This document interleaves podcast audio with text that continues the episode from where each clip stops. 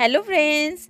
Myself Asha Ambore Kharat, and welcome to the General Knowledge section. Our today's topic name is Famous Indian Personality Jawaharlal Nehru.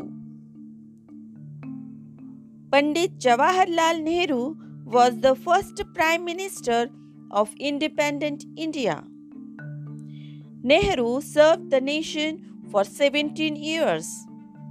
He was quite popular among children and they called him Chacha Nehru. Pandit Jawaharlal Nehru was born on 14th November 1889 in Allahabad. He was the son of Swaruparani and Motilal Nehru. Both his parents were attached and involved with freedom movements. He studied theosophy in his childhood and got into theosophical society at age 13. Nehru's theosophical interest lead him to the study of the Buddhist and Hindu scripture when later culminated in his book The Discovery of India. In 1912, Nehru enrolled himself as an advocate of the Allahabad High Court and tried to settle down as a barrister. But he was not interested in law. Nehru attended an annual session of the Indian National Congress in Patna and joined Indian politics. He took an active part in movements like Home Rule Movement, Non-Cooperation Movement and many more. While he was traveling, he heard General Dyer talking about the Jallianwala Bagh massacres. Dyer mentioned how satisfied he was after that incident. That's when Jawaharlal Nehru decided to get freedom from the Britishers. He was sent to jail almost nine times, and there he wrote many books like his autobiography, Towards Freedom, letters from a father to his daughter discovery of India, glimpse of world history, and more. He was the right hand of Mahatma Gandhi in Indian independence.